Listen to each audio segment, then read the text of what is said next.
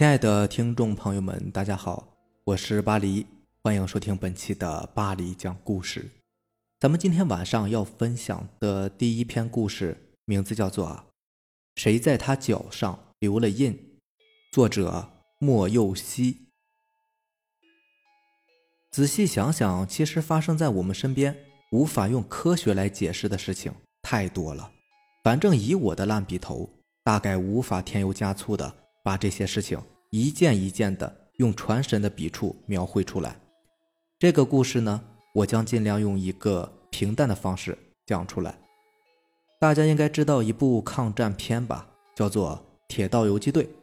在铁道游击队纪念碑的正北方有一个村子，叫做薛庄村。我的一个同学就住在那个村子里面。话分两头说，一方面纪念碑是在一个小山头上。也就是我们这里人所说的临山，临山西面的交通十分便利，附近有很多的商铺。另一方面呢，纪念碑西面有一个大大的广场。同学有一天晚上和爸妈吵架，一气之下跑出了家门。临山上面广场舞的音乐和隐隐的嘈杂声传入耳际，不由得让人有些心痒。同学顺着最近的那一条胡同，慢慢悠悠地往临山上面走。那一天的月亮亮得出奇，隐隐的都能看到对面人的样子。同学走到他二奶奶家门口的时候，突然被绊了一下。不过他没有在意这些。女生的第六感总是十分灵验的，同学当时就感觉后背凉飕飕的，顿时就有一种赶紧跑回家的冲动。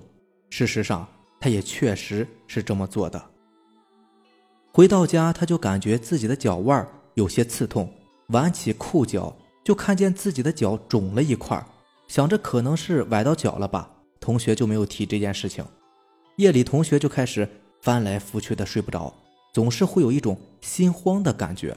好不容易睡着了，又接二连三的不断的做着噩梦。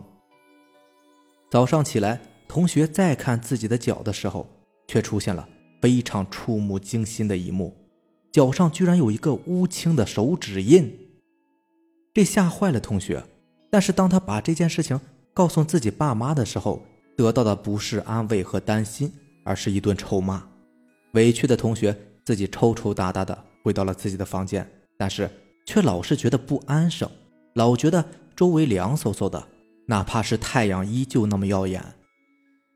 中午的时候，同学的爸爸不知道从哪里弄来了一捆艾草，在自家大门口煮成开水，用水盆装了起来。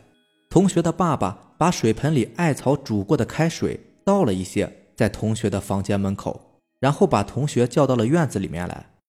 同学不明所以的看着爸爸端着的水，心里边有种诡异的烦躁。同学的爸爸不由分说的让同学把脚泡在已经不是很烫的水盆里，说是活血化瘀。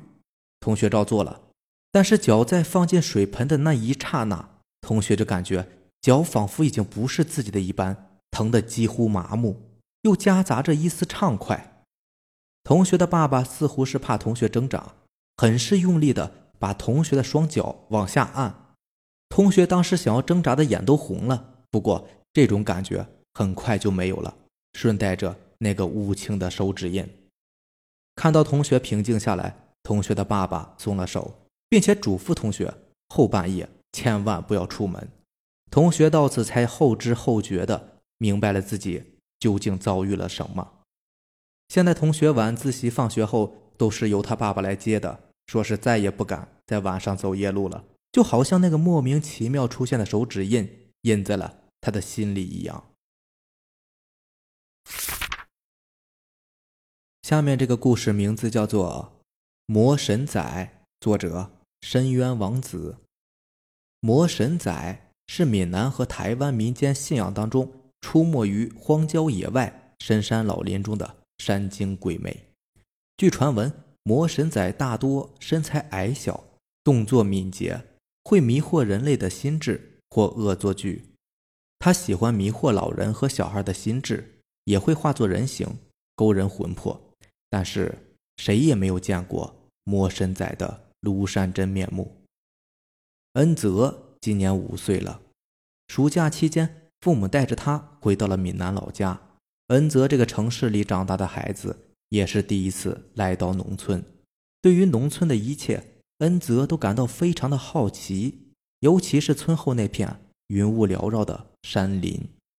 刚来没几天，恩泽便跟父母说，让他们领着自己到山上去玩。恩泽的父母见儿子兴致勃勃，便跟孩子的爷爷奶奶说要带孩子上后山。谁知恩泽爷爷听后脸色就变了，他叹了一口气说：“哎。”我劝你们还是不要到山上去了，那里有些不干净的东西，恐怕会对小孩子不利呀。不干净的东西是什么？恩泽爸爸有些疑惑的问道。我记得你小时候应该听说过魔神仔的故事吧？他们一般都隐匿在人迹罕至的山林里，会勾引老人和小孩的魂魄，村里人都很害怕的，所以。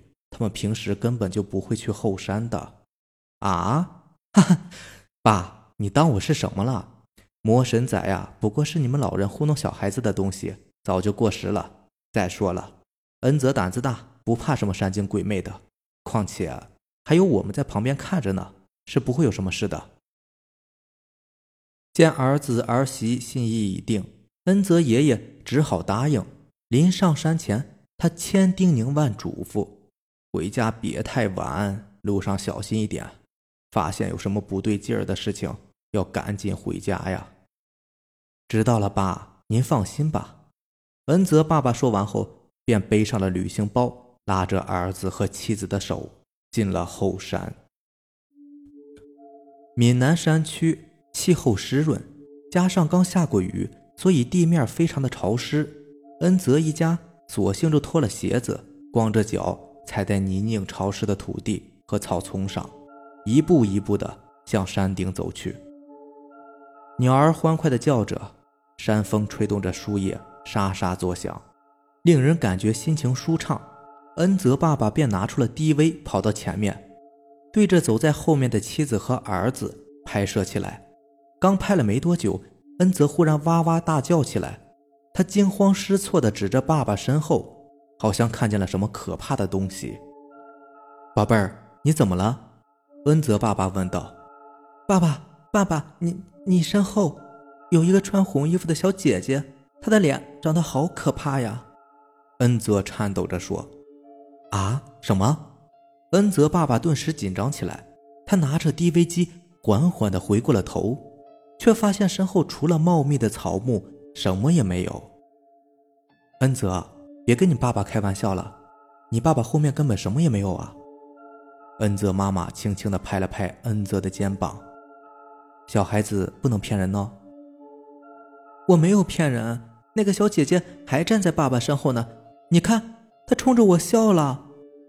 恩泽爸爸觉得有些毛骨悚然，他想起来，年幼的小孩子可以看到一些大人看不到的东西，难道恩泽看到了一些不干净的东西？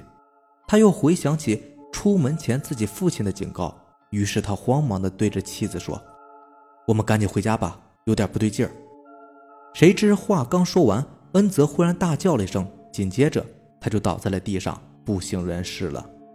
父母急坏了，他们连忙抱起了恩泽，快步地往山下跑去。等到下了山，天已经完全黑了下来。恩泽的爷爷看到儿子儿媳抱着昏迷不醒的孙子。立刻猜到了出了事情，他神情严肃地说：“到底怎么回事？”“哎，我也不知道啊。我们到了半山腰的时候，我拿着 DV 拍视频。恩泽说他看见我身后站着一个红衣小女孩，可是我身后分明什么东西都没有啊！我觉得不对劲儿，刚想领着孩子下山，他就昏了过去，怎么叫也叫不醒。都怪我！如果我们不带恩泽上山，就不会发生这样的事情了。”事到如今，自责也没有用了。爷爷长长的叹了一口气，说：“我马上给你二叔打电话，让他赶紧过来看看。”没过多久，恩泽爸爸的二叔就来了。他是一个风水先生，精通一些灵法玄术。这位老人仔细的看了看昏睡中的恩泽，轻轻捻指一算，说道：“孩子的一魂三魄被勾走了，所以他才会睡着的。”二叔，那有什么办法能让孩子醒过来吗？恩泽妈妈哭着说：“我们可就这么一个宝贝儿子啊！”你们也无需着急，好在恩泽体内尚存二魂四魄，如果全被勾走了，那才麻烦了呢。放心吧，我马上做法，把孩子的一魂三魄给你们找回来。二叔在屋内的妈祖神像前面点燃了三炷香，燃烧了几张黄色的纸符，随后便双膝跪地，左手摇晃着一个铜铃，口中念着没有人能够听懂的咒语，一连念了一个多小时。窗外才缓缓地飘进几道白色的烟雾，他们悄悄地钻进了恩泽的身体里。老人放下了铜铃，高兴地说：“好了，孩子的魂魄回来了，赶紧喂他喝口热水吧，一会儿他就会醒过来的。”恩泽爸爸按照二叔的吩咐，扶起恩泽，喂他喝了一口热水。没过多久，恩泽缓缓地睁开了眼睛。当他看到自己的父母和爷爷奶奶后，恩泽哇的一声大哭了起来。扑进了妈妈的怀抱里，妈妈，妈妈，那个小姐姐说要带我走，我不走，她就硬拉着我，我害怕。听了恩泽的话，在场的所有人都不由得倒吸了一口凉气，他们无法想象这个五岁的孩子到底经历了什么样的恐怖事情。假期结束了，恩泽的父母带着孩子回到了他们的家。一天晚上，恩泽爸爸偶然想起。在老家后山拍摄的那段 DV，于是他便在电脑上插上了数据线，把视频导入到了电脑中观看起来。当视频放映到自己拿着 DV 回头的那一段时，恩泽爸爸的脸色立马变了。他看见视频中一个身穿红衣、铁青着脸的小女孩站在自己身后，她嘴角露出两颗尖锐的牙齿。正朝着自己诡异的笑着。好了，这就是咱们今天晚上要分享的故事了。如果喜欢咱们的节目呢，就点个订阅吧。而且希望大家能够把咱们的节目分享给你更多的小伙伴。另外，如果有精彩的故事想分享给大家的话，可以给我私信留言，或者是加我的微信 QQ。四五七五幺七五二九，四五七五幺七五二九。好了，那让咱们明天见吧，拜拜，晚安。